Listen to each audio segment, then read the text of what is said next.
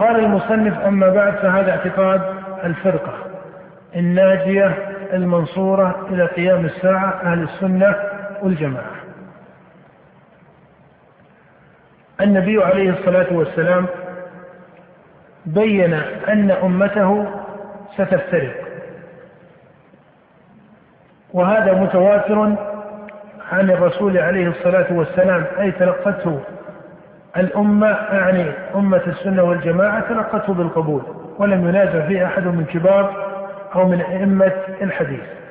فإنه تواتر عن النبي صلى الله عليه وسلم من رواية جماعة من الصحابة أنه لا تزال طائفة من هذه الأمة على الحق ظاهرين لا يضرهم من خذلهم ولا من خالفهم حتى تقوم الساعة وفي وجه حتى يأتي أمر الله.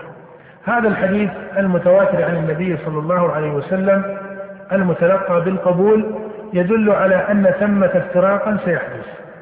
وأيضا فإن النبي صلى الله عليه وسلم ذكر الاختلاف في نصوص كثيرة. كقوله صلى الله عليه وسلم كما في الصحيحين تمرق مالك على حين فرقة من المسلمين. تقتلهم أولى الطائفتين في الحق فمثل هذا النص وما في معناه يدل على أن ثمة افتراق وأيضا فإن هذا من جهة الوقوع لا أحد ينكره فإن الأمة وقع فيها افتراق واختلفت وصار فيها طوائف متحيزة بمذاهبها وأصولها وحقائقها إلى غير ذلك فمثل هذا مما لا ينبغي إنكاره أو التكلف في إنكاره.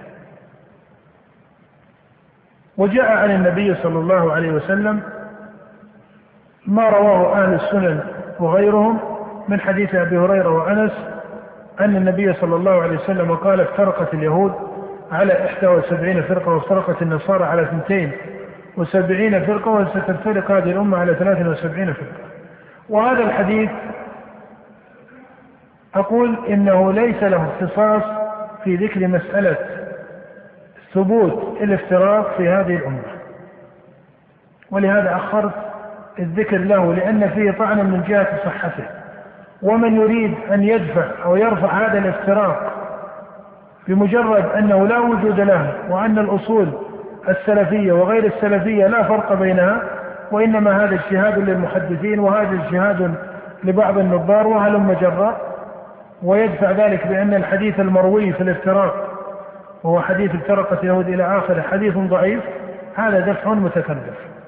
فإنه لو سلم جدلا أن الحديث ضعيف والحديث قابل للتضعيف وليس بين الصحة والثبوت وإن كان الأظهر فيه أنه ثابت لكن لو قلنا بأن الحديث ضعيف فإن الحكم لا يختلف.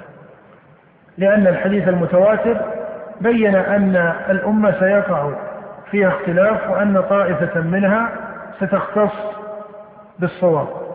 وإن كان اختصاصها بالصواب لا يلزم منه أن سائر ما يقع لغيرها من الأقوال والأفعال يكون باطلا بل يقع لهم قدر من الصواب إما مجملا وإما مفصلا. ولكن الذي اقتدى بسنة النبي صلى الله عليه وسلم على تفصيلها هم أصحاب هذه الطائفة الناجية المنصورة. وهذه الطائفة ليس لها اختصاص بزمان أو مكان أو جهة علمية كالحديث أو الفقه أو نحوه إنما جهة اختصاصها أنها متبعة لكتاب الله سبحانه وتعالى ولسنة نبيه صلى الله عليه وآله وسلم فكل من اعتبر هذين الأصلين ولم يخرج عنهما إلى غيرهما أو لم يتكلف بإفساد شيء منها فإنه يكون من أصحاب السنة والجماعة.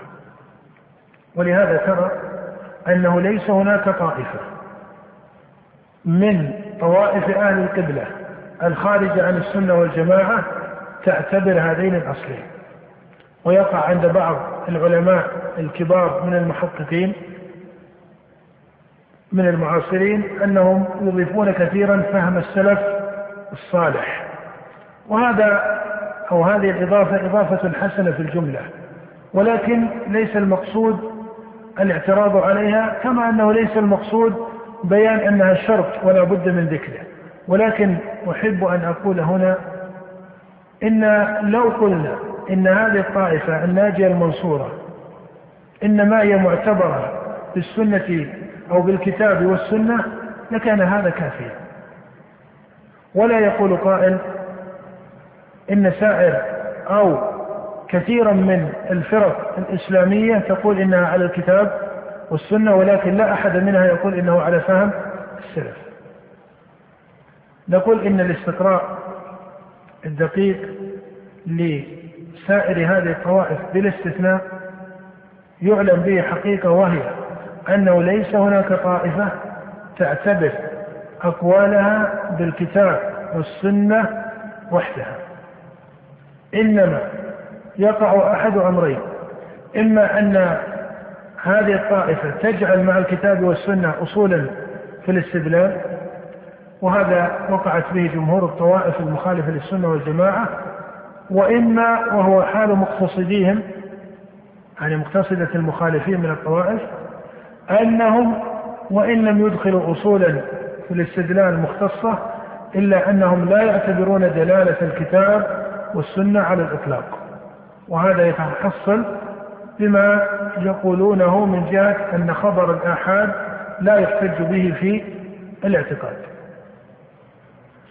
قد يقول قائل إن هذا التفسير لهذا الكلام هو حقيقته فهم السلف الصالح.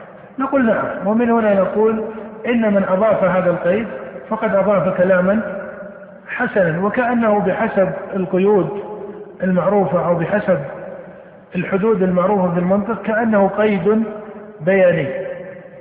كأنه قيد بياني. فإنك تعلم أن إجماع السلف الصالح لا يخرج عن الكتاب والسنة. فإذا قلت إن معتبر هذه الطائفة هو الكتاب والسنة فقد أصبت. وإذا قلت إن معتبر الكتاب والسنة والإجماع فقد أصبت. وإذا تأملت كلام السلف آه، أنفسهم كالإمام أحمد وغيره وجدت أنهم تارة يذكرون بل كلام الصحابة رضي الله عنهم كعمر لما ذكر الاستمساك والخروج من الضلال ذكر الكتاب والسنة. ونحو ذلك. فالمقصود أنك إذا نظرت كلام السلف من الصحابة والأئمة وجدت أنهم يذكرون الكتاب والسنة تارة وتارة يذكرون الكتاب والسنة والهدي أو الإجماع أو ما إلى ذلك من الأحرف المعبر عن هذا المعنى الفاضل. وهذه الطائفة كما أسلفت مختصة بهذا الأمر وهو أنها معتبرة بدليل الكتاب والسنة. وهي الطائفة الناجية أي من عذاب الله سبحانه وتعالى وهي المنصورة. وكأنه والله أعلم أن لفظ النجاة إشارة إلى نجاتها في الآخرة وأن لفظ النصر إشارة إلى حالها في الدنيا وكأن هذا هو موجب هذا التعبير وهذا التعبير. وليس هناك اختصاص لهذه الفرقة الناجية عن الطائفة المنصورة أو عكس. قال المصنف أما بعد فهذا اعتقاد الفرقة الناجية المنصورة إلى قيام الساعة. قوله إلى قيام الساعة لأن النبي صلى الله عليه وسلم بين أنه لا تزال طائفة من هذه الأمة على الحق ظاهرين حتى يأتي أمر الله. وفي وجه في الرواية حتى تقوم الساعة. هذا مع أنك تعلم أنه صح عن النبي صلى الله عليه وسلم. في الصحيح وغيره أن الساعة لا تقوم إلا على شرار الخلق ولا تقوم حتى لا يقال في الأرض الله الله. وهذا من التعبير العربي الواسع فإن قوله حتى تقوم الساعة ليس بالضرورة أن يدل على أن الساعة تقوم عليها. بل عند قيامها فإن أمارات الساعة منها عن الأمارات الكبرى وهي الريح التي يبعثها الله سبحانه وتعالى فتأخذ نفوس المؤمنين حتى يبقى الكافر فعليهم تقوم الساعة. فهذا معنى قوله صلى الله عليه وسلم حتى تقوم الساعة ليس معارضا لخبره أن الساعة لا تقوم إلا على شرار الخلق. قال أما بعد فهذا اعتقاد الفرقة الناجية المنصورة إلى قيام الساعة أهل السنة والجماعة. أهل السنة أي هم المتمسكون بسنة النبي صلى الله عليه وسلم. وقد يقول قائل لم لم يقل أهل القرآن؟ ليس المقصود بالسنة هنا الحديث الذي هو كلام الرسول صلى الله عليه وسلم بل معنى السنة أعم من ذلك وإنما يراد بالسنة في هذا السياق ما بعث به النبي صلى الله عليه وسلم. فسنة المرسلين هي رسالتهم. ولك أن تقول إن أهل السنة هنا بمنزلة أهل الرسالة. فقوله أهل السنة أي المتمسكون بسنة النبي صلى الله عليه وسلم. وسنته ليس فقط ما قاله صلى الله عليه وسلم بل ما بعث به وأخصه القرآن الذي هو كلام الله سبحانه وتعالى ثم ما أوحاه الله سبحانه وتعالى إلى نبيه من الأقوال وكذلك ما وقع له صلى الله عليه وسلم من الأفعال الشرعية. قوله والجماعة يقع في كلام بعض المتكلمين وأهل البدع أن هذا الاسم يعنون الجماعة دخل عليهم لما اجتمع الناس على معاوية. وهذا يقع لبعض آه، المتكلمين في التاريخ. أنه انتشر السنة والجماعة في دولة أو بظهور دولة بني أمية وأن هؤلاء إنما ظهروا في زمن دولة بني أمية وهذا كله تكلف فإن الجماعة لفظ شرعي فإن الله سبحانه وتعالى قال واعتصموا بحبل الله جميعا ولا تفرقوا فيقصد بالجماعة أي الاجتماع. وكأن هذا إشارة إلى ما أسلف أن الفقه أو أن الإصابة أن الإصابة الشرعية معتبرة بأمرين أو بشرطين. الفقه وهذا ما يمكن أن نعبر عنه في كلام المصنف بلفظ إيش؟ السنة. ومعتبرة بالشرط الثاني وهو الاتباع أو الاقتداء وهو قوله الجماعة. وهذا يستلزم نتيجة شرعية لا بد من فقهها أن ثمة تلازما بين السنة والاجتماع. أو أن ثمة تلازما بين الفقه وبين الاتباع وعلى المجرة من المعاني. فمن اختص بفقه ولا سيما في المسائل العامة التي تكلم فيها السلف. من اختص بفقه ليس عليه أثر صريح في كلام السلف فإنه ينكر عليه مهما أظهر للناظر أو للسامع أنه بناه على النصوص. وكما أكدت سابقا أيها الإخوة أن هذه النصوص من لم يفقهها فإنه يقع له اختلاط كثير. ليس في مسائل الفقه بل في مسائل فوق ذلك. وأضرب لذلك مثلا آخر أختم به هذه المقدمة حتى في درس العشاء إن شاء الله نبدأ بقوله وهو الإيمان بالله إلى آخره. ترون أن النبي صلى الله عليه وسلم لما ذكر الخوارج ماذا وصفهم؟ قال فيما تواتر عنه وعلمه الصحابة قال يمرقون من الدين كما يمرق السهم من الرمية. ينظر أي الرامي إلى نصله فلا يجد فيه شيء. ثم ينظر إلى رصافه فلا يجد فيه شيء. ثم ينظر إلى قدده فلا يجد فيه شيء. قد سبق الفرث والدم. لئن أدركتهم لأقتلنهم قتل عاد. وفي وجه قتل ثمود. وفي وجه قاتلوهم فإن لمن قاتلهم أجرا عند الله. وفي وجه لو يعلم المقاتل لهم ما أعد له لنكل عن العمل. هذه الأحرف النبوية. ألا تقود الناظر فيها ابتداء إلى أن هؤلاء ولا سيما أنهم خرجوا على المسلمين وأنهم كفروا المسلمين وأنهم استباحوا دماء المسلمين وأنهم لم يسمعوا إلى حديث النبي صلى الله عليه وسلم. ولم يعتبروا أخباره مع كل هذه الموجبات يقع لبعض الناظرين أن هؤلاء قوم إيش؟ كفار.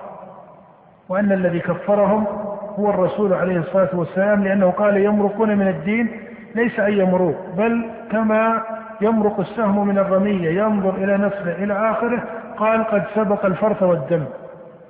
كالسهم إذا دخل رمية فخرج وليس فيه أي أثر لفرث أو لدم وكأنهم خرجوا من الإسلام لا لم يبق معهم منه أي أثر.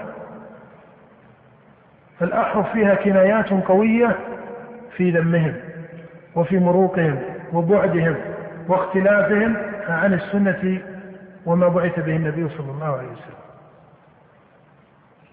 ولست أريد أن أقول هنا إن الراجح أو إن المحقق وإنما أريد أن أقول إن وهذا من تربية الصحابة رضي الله عنهم. مع كل هذه النصوص لم يتطرق حسب ما نقل في الرواية الفهم إلى صحابي واحد أن النبي قصد إيش؟ تكفيره. بل لما ظهر بآيتهم الحسية وبقتالهم للمسلمين وبتكفيرهم لأئمة الصحابة الذين أدركوهم وبسلهم السيف على المسلمين إلى آخره لم يختلف الصحابة في قتالهم ولكن لم ينقل اختلافه عن الصحابة في كونهم ليسوا كفارا. وإنما جرى فيهم علي بن أبي طالب والصحابة معه بسنة المسلمين فلم يجهزوا على الجريح ولم يتبعوا المدبر ولم يمثل يقابل مسألة التمثيل إذا وقعت المسألة خلافية. ولم يغنموا الأموال ولم يسبوا النساء والذراري إلى غير ذلك. بل إن من قتل عليا منهم لما أدخل علي الدار قال إن مت فاقتلوه وإن حييت فأنا ولي الدم. وقوله رضي الله عنه وإن حييت فأنا ولي الدم. كناية عن أن الرجل إيش؟ مسلم أو ليس بمسلم؟ مسلم لأنه لو كان كافرا مرتدا ما كان لعلي ولاية في دمه. لكان من بدل دينه فاقتلوه. وهذا ليس ثوانيا من علي فإنه لما ظهر الكفر الصريح البواح ما تردد رضي الله عنه بل ربما فعل أمرا عده بعض الصحابة من الزيادة. لما ظهر المؤلهة التناسخية الفكرة التي نقلت من بلاد فارس وأدخلت باسم الإسلام وهي فكرة زندقية فلسفية أدخلها قوم يظهرون التشيع وليس لها أثار لا في العقل ولا في الشرع ولا حتى في ديانة أهل الكتاب. وأله علي بن أبي طالب أحرقهم بالنار واعترض ابن عباس وطائفة على مسألة الإحراق وقال ابن عباس لو كنت أنا كما في البخاري لم أحرقهم ولقتلتهم لأن النبي يقول من بدل دينه فاقتلوه. فالقصد أن هذا الباب باب واسع الفقه ومن العجب أنك ترى بعض طلبة العلم لا يجسر على مسائل فقهية مفصلة ويقول إني متوقف فيها والراجح فيها ليس ببين مع أنها مسائل قد درست وصرح بدراستها وضبطت في كتب الفقهاء وأما هذه المسائل الاستقرائية فيقع في شأنها تخبط كثير. لا أقول إفراطا حتى أكون منصفا ومعتدلا بل أقول إن التفريط فيها ليس بعيدا من جهة قدره وانتشاره عن الإفراط. فالإفراط موجود ولكن التفريط والتقصير في تحقيق هذه المسائل موجود أيضا. قال المصنف رحمه الله تعالى بسم الله الرحمن الرحيم. الحمد لله الذي أرسل رسوله بالهدى ودين الحق ليظهره على الدين كله وكفى بالله شهيدا. وأشهد أن لا إله إلا الله وحده لا شريك له إقرارا به وتوحيدا. وأشهد أن محمدا عبده ورسوله صلى الله عليه وعلى آله وسلم تسليما مزيدا. فهذا اعتقاد الفرقة الناجية المنصورة إلى قيام الساعة أهل السنة والجماعة وهو الإيمان بالله وملائكته وكتبه ورسله والبعث بعد الموت والإيمان بالقدر خيره وشره. وقول المصنف رحمه الله وهو الإيمان بالله وملائكته وكتبه ورسله. والبعث بعد الموت والإيمان بالقدر خيره وشره. هنا المصنف قصد أن يكون ما يذكره في معتقد أهل السنة والجماعة من باب التفصيل للإيمان الذي بينه النبي صلى الله عليه وسلم في حديث جبريل. فإن هذه الأصول من الإيمان هي التي ذكرها الرسول عليه الصلاة والسلام في حديث جبريل لما فسر الإيمان. ومن هنا فإن سائر جمل المصنف التي يذكرها في باب الأسماء والصفات أو في باب الإيمان ومسماه أو في باب القدر أو في باب اليوم الآخر أو غير ذلك فإنها داخلة في الإيمان بالله. فإن سائر ما هو من شرع الله سبحانه وتعالى العلمي والعملي فإن الإيمان به من الإيمان بالله سبحانه وتعالى. وكذلك فإن سائر هذه التفاصيل التي يذكرها المصنف هي من الإيمان بالكتب وهي من الإيمان بالرسل. وتعلم أن الدلالات قد يتنوع موردها فإما أن يكون السياق يدل على معنى من المعاني بدلالة المطابقة أو بدلالة التضمن أو بدلالة التلازم فسائر هذه المعاني تقع على هذا الوجه. وهنا لك أن تقول إن هذه التفاصيل العقدية التي ذكرها المصنف أو يذكرها غيره في معتقد أهل السنة والجماعة هي حقيقتها الإيمان بالله سبحانه وتعالى. والمصنفون إذا ذكروا الإيمان تارة يريدون بالإيمان القول في مسماه والرد على المرجئة في ذلك. وتارة يريدون بالقول في الإيمان أو ما يصنفونه في الإيمان هو القول في مسائل الاعتقاد والأصول على الإطلاق. وكأن من هذا وهذا ما هي طريقة البخاري في صحيحه وطريقة الإمام مسلم في صحيحه. فإنك ترى البخاري رحمه الله وضع في صحيحه كتاب الإيمان. وكتاب الإيمان في صحيح البخاري هو على المعنى الخاص أي القول في مسماه وليس القول في سائر مسائل أصول الدين. إنما قصد البخاري رحمه الله في هذا الكتاب ذكر مسمى الإيمان والرد على المرجئة في ذلك. أما الإمام مسلم فإنه لما وضع في صحيحه كتاب الإيمان قصد بذلك أصول الاعتقاد ولهذا ضمنه جمهورا من مسائل أصول الاعتقاد في أحاديث التوحيد والقدر والشفاعة وغير ذلك. فقول المصنف وهو الإيمان بالله إلى آخره هذا مما يبين أن معتقد أهل السنة والجماعة الذي هو التقرير باعتباره الأصل وهو الامتياز عن غيرهم من الطوائف لا يخرج عن الأصول التي بعث بها النبي عليه الصلاة والسلام.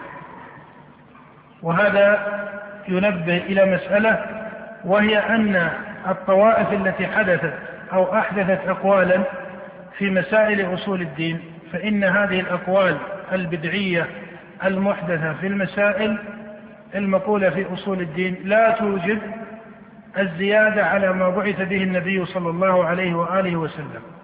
بل يبقى تقرير معتقد أهل السنة والجماعة هو المعتقد الذي كان عليه الرسول عليه الصلاة والسلام وأصحابه من بعده. ولهذا ترى أن الجمل المستعملة في كلام أئمة السلف التي لم ترد بألفاظها أو لم ترد من جهة ألفاظها في كلام الله ورسوله أو في كلام الصحابة ترى أنها في الغالب إما جمل آه، سياقها يقع على النفي أو جمل قد لا يكون سياقها على طريقة النفي لكن يقصد بها الدرء لشبهة أو لباطل قد طرأ على الحق. ومن مثال ذلك مثلا أنك ترى أنه شاع في كلام أئمة السنة والجماعة إذا ذكروا مسألة القرآن أنهم يقولون إن القرآن غير مخلوق مع أن هذه الجملة من جهة حرفها لا وجود لها في الكتاب والسنة أو في كلام الصحابة رضي الله تعالى عنهم. وإنما الذي في القرآن أنه كلام الله في قول الله تعالى وإن أحد من المشركين استجارك فأجره حتى يسمع كلام الله. المقصود أن مثل هذا المثال وله مثالات كثيرة في كلام السلف أن ينبه إلى أنه حين يقرر المعتقد الواجب على سائر المسلمين أن يتبعوه وهو معتقد أهل السنة والجماعة أو تقول المعتقد الذي بينه النبي صلى الله عليه وسلم للأمة كلها وأوجب على الأمة أن تتبعه فإن هذا المعتقد يجب أن يقرر بطريقة التقرير ابتداء. وهي الطريقة المعتبرة بتقرير الكتاب لهذا المعتقد وتقرير السنة النبوية له. وأما أن يكون تقريره بجمل الردود وجمل النفي ولا تذكر جمل الإثبات فإن هذا ليس من منهج أئمة السلف فضلا عن كونه غير معرف بالحق. فإنك لو خاطبت من خاطبت من المسلمين من خاصتهم أو عامتهم بجمل من النفي فإنهم يعلمون من هذه الجمل أن هذا المنفي ليس حقا لكن تعيين الحق من جهته كلاما مثبتا مفصلا قد لا يصلون إليه. ولهذا ترى أن هذه الجملة السالفة وهي مثال حسن للتعليق وهي أن القرآن غير مخلوق. قد يقول قائل إن النفي يستلزم إثبات الضد فإذا قيل إن القرآن غير مخلوق علم أن السلف يرون أن القرآن كلام الله ليس مخلوقا وأن هذا رد لقول من قال إنه مخلوق من الجهمية والمعتزلة ونحوها. لكن تعلم أنه حدث في قول متكلمة الصفاتية من يبطل هذه الجملة الجهمية من جهة عمومها وهي القول بأن القرآن آه، مخلوق وأنه ليس لله سبحانه وتعالى صفة تقوم بذاته. ومع هذا فإن قول هؤلاء يعني قول عبد الله بن سعيد بن كلاب وأتباعه ومن بعده من متكلمة الصفاتية لا يثبتون معتقد أهل السنة والجماعة من كون القرآن هو كلام الله بحروفه وأن كلام الله سبحانه وتعالى يقوم بذاته ومشيئته وأنه بحرف وصوت مسموع إلى آخره. فالمقصود من هذا أن تقرير المعتقد في سائر المسائل لا ينبغي أن يعتبر ابتداء بمسألة النفي أو الرد وإنما يعتبر بجمل التقرير وهي الجمل الخبرية أو الجمل الأمرية التي سياقها خبري ولكنها وقعت أمرا من الشارع أي ألفاظها ألفاظ خبرية ولكنها جاءت في سياق الأمر أو التشريع أو الإلزام.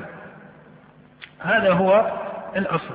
والمصنف هنا أتى على هذا القصد الفاضل لما قال في معتقد أهل السنة والجماعة قال وهو الإيمان بالله. وهذا أيضا تأكيد لما سلف من أن معتقد أهل السنة والجماعة هو الإسلام الذي بعث به النبي صلى الله عليه وسلم. وبحكم هذا أو بموجب هذا فإن سائر الطوائف التي يقال عنها إنها مخالفة للسلف فإنها قبل ذلك نقول إنها مخالفة للإسلام الذي بعث به النبي عليه الصلاة والسلام وهو أصول ودون ذلك أو مسائل علمية ومسائل عملية. قول المصنف رحمه الله وهو الإيمان بالله وملائكته وكتبه ورسله والبعث بعد الموت والإيمان بالقدر خيره وشره. هذا الذي ذكره الرسول عليه الصلاة والسلام في بيان الإيمان. وترى أن سائر هذه الجمل الشرعية هي جمل عقدية فإن الإيمان بالله والملائكة والكتب والقدر واليوم الآخر هي من محل القلب. ومن هنا ظن كثير من الطوائف ولا سيما المرجئة أن الإيمان هو التصديق وأهل السنة والجماعة لم يقعوا بعيدا عن هذا الأصل الذي ذكره الشارع. فهم وإن قالوا إن الإيمان قول وعمل فإنهم يقولون إن أصل الإيمان في القلب.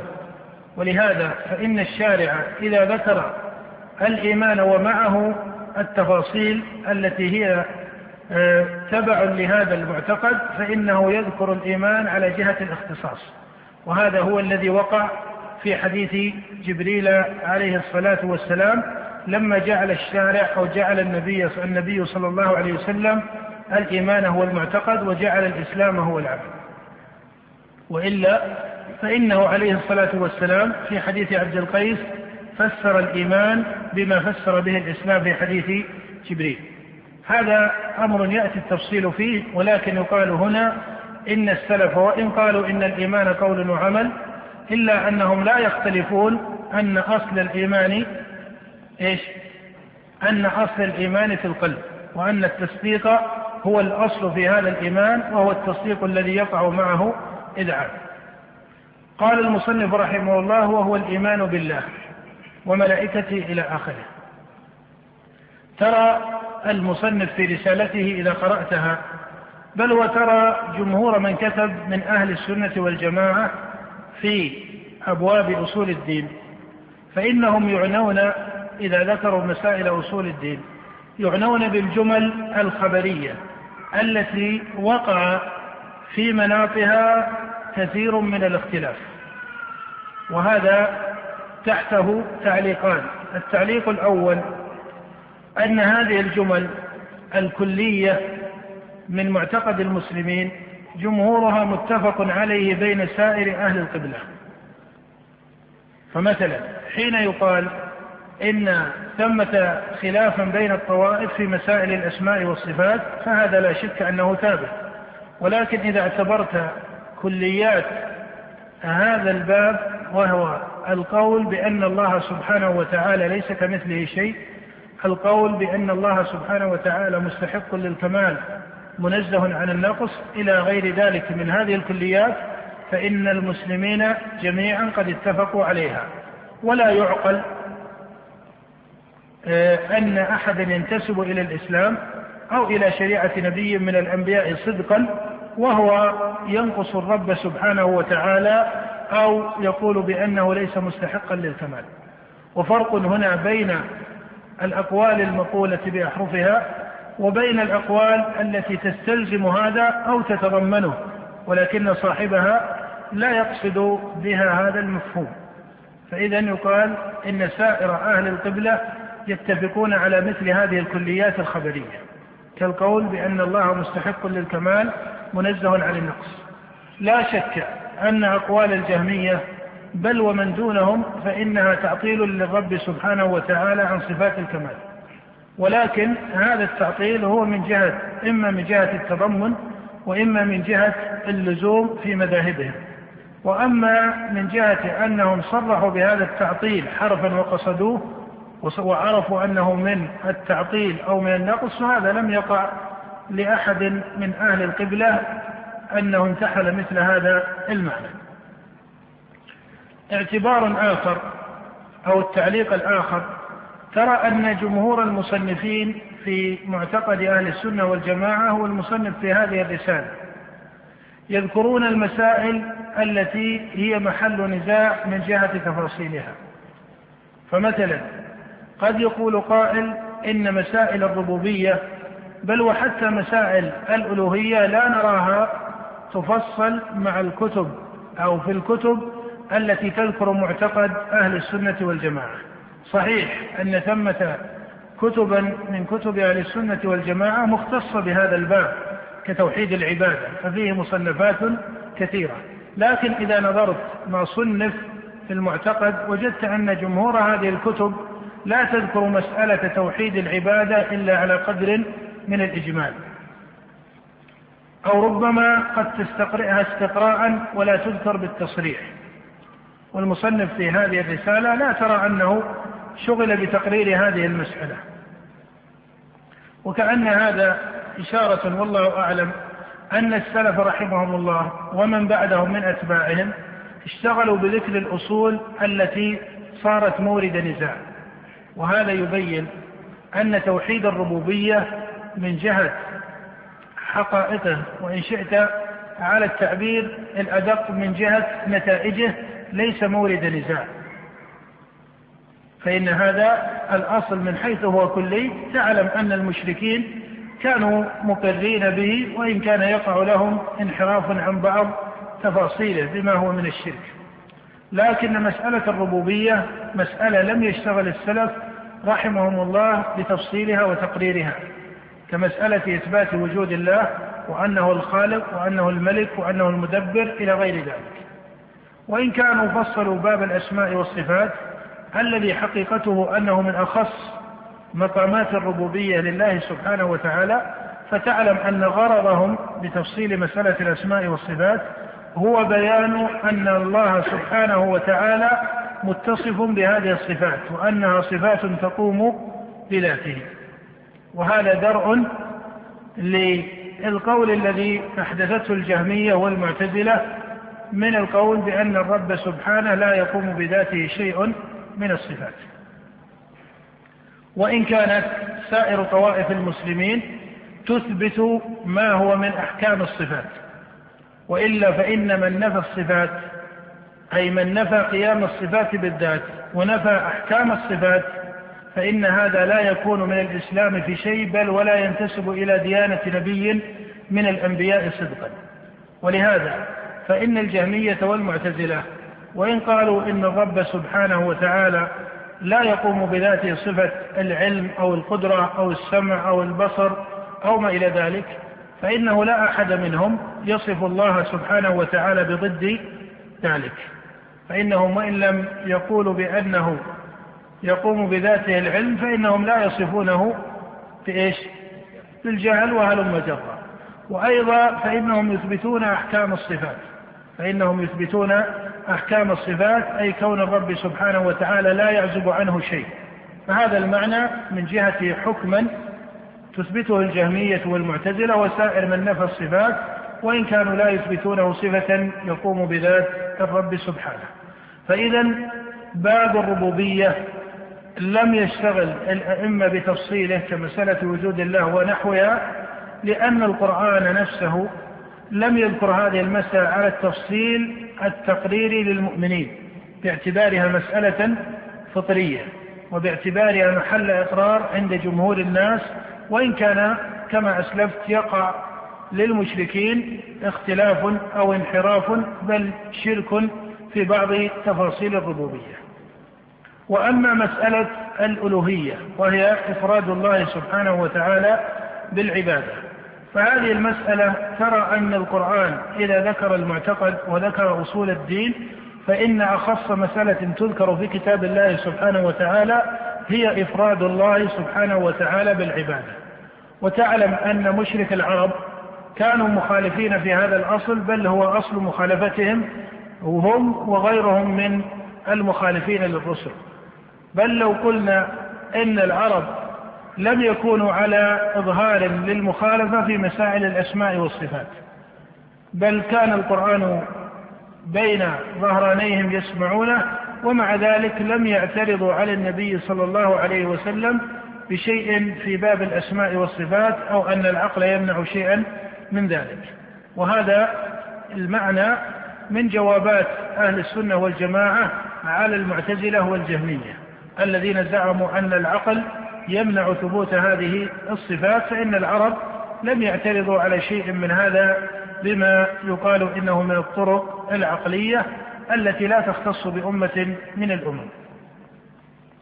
ولكن الذي ذكر في القرآن على التفصيل هو توحيد العبادة الذي هو إفراد الله سبحانه وتعالى.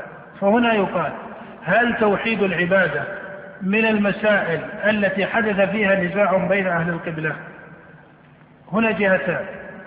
الجهة الأولى أن يقال إن هذه مسألة حدث فيها نزاع نظري. الجهة الثانية أن يقال إن هذه المسألة حدث فيها انحراف عند كثير من الطوائف. أما على الاعتبار الأول فيقال إن هذه المسألة باعتبار أصولها مسألة محكمة. إن هذه المسألة باعتبار أصولها مسألة محكمة. بمعنى أنه لم يسوغ الشرك على الإطلاق أو يبطل التوحيد على الإطلاق أحد من الطوائف إبطالا نظريا نعم وقع في كلام بعض علماء السنة والجماعة من المتأخرين ومن أخصهم الإمام ابن تيمية رحمه الله أن المتكلمين لم يشتغلوا بتقرير توحيد الألوهية وهذا حق فإنك إذا نظرت كتب المتكلمين من سائر طوائف الكلام أو من سائر طوائف المتكلمين. لا ترى أن هذا التوحيد لهم اشتغال بتقريره ولكن فرق بين كون القوم لم يشتغلوا بتقريره فهذا لا شك أنه تقصير ولا شك أنه افتيات عن الأصول وبين كون القوم لا يقرون به أو حتى لا يعرفونه. ولهذا إذا قيل إن المتكلمين لا يعرفون هذا التوحيد فهذا على هذا الإطلاق ليس بصحيح. هذا على هذا الإطلاق ليس بصحيح. إلا إذا فسر بمعنى صواب. فما معنى أنهم لا يعرفونه؟ هل معناه أنهم لا يفرقون بين توحيد الله والشرك به؟ هذا لم يقع لطائفة من الطوائف. بل ترى أن الرازي مثلا وهو من متكلمة المتأخرين من الأشاعرة إذا ذكر بعض مسائل الشرك الأكبر ذكر أن هذه كفر وخروج من الملة بإجماع طوائف المسلمين أو بإجماع المسلمين. فإذا يقال إن الذي وقع عند طوائف المتكلمين هو عدم تحقيق لهذا الأصل الشريف وهو توحيد العبادة فهم لم يشتغلوا بتقريره وبيانه والدعوة إليه. لم يشتغلوا بتقريره وبيانه والدعوة إليه والدفاع عنه. هذا حق قصر فيه هؤلاء المخالفون وليس هذا هو أول تقصيرهم أو خروجهم عن هدي النبي صلى الله عليه وسلم. وأما أن القوم ينكرونه أو لا يؤمنون به أو ما إلى ذلك من المعاني فهذا ليس بصحيح. ولم يقع لطائفة من الطوائف من أهل الكلام أنها نظرت في كتب في كتبها مسائل الشرك وأقرتها وأبطلت مسائل توحيد العبادة وردتها. فإذا هذا الأصل وهو توحيد العبادة من جهته أصلا نظريا آه، لم يقع فيه اختلاف نظري ولكن الذي وقع هو انحراف في تطبيقه وتحقيقه. وهذا الانحراف جمهوره وقع عند القاصدين إلى مسائل العمل. ممن دخل في اسم التصوف أو العبادة أو ما إلى ذلك. فإن جمهور هؤلاء العباد المتأخرين المنحرفين عن سبيل السنة والجماعة أو آه، من يتبعهم من العامة يقع لهم انحراف أو تقصير في هذا التوحيد. فضلا عن غير الصوفية وهم الشيعة فإن هؤلاء أيضا منحرفون في كثير من مسائل هذا التوحيد. فإذا أن هذا التوحيد وقع فيه بين طوائف المسلمين انحراف فهذا لا شك يوجد عند كثير من هذه الطوائف انحراف يصل إلى حد الشرك الأكبر أحيانا لكنه يقرر بوجه من العمل ليس على جهة كونه شركا أكبر مضادا للتوحيد. بل كما قال شيخ الإسلام رحمه الله إنما يقع من المخالفة في العمل عند طائفة من هؤلاء يحسبون أنها من الإيمان التي بعث به النبي صلى الله عليه وسلم. قال مع أنه يعلم بالضرورة أنها من الشرك الذي بعث النبي صلى الله عليه وآله وسلم بإبطاله. فإذا هذا انحراف شائع إما شركا أصغر وإما بدعا بل وتارة يكون شركا أكبر. وهذا الانحراف ليس مخصوصا بهؤلاء وهؤلاء بل حتى عند كثير من المتكلمين يقع شيء من ذلك في بعض المسائل. ولا سيما بعدما دخل علم أو بعدما امتزج كثير من مسالك الصوفية بمسالك المتكلمين.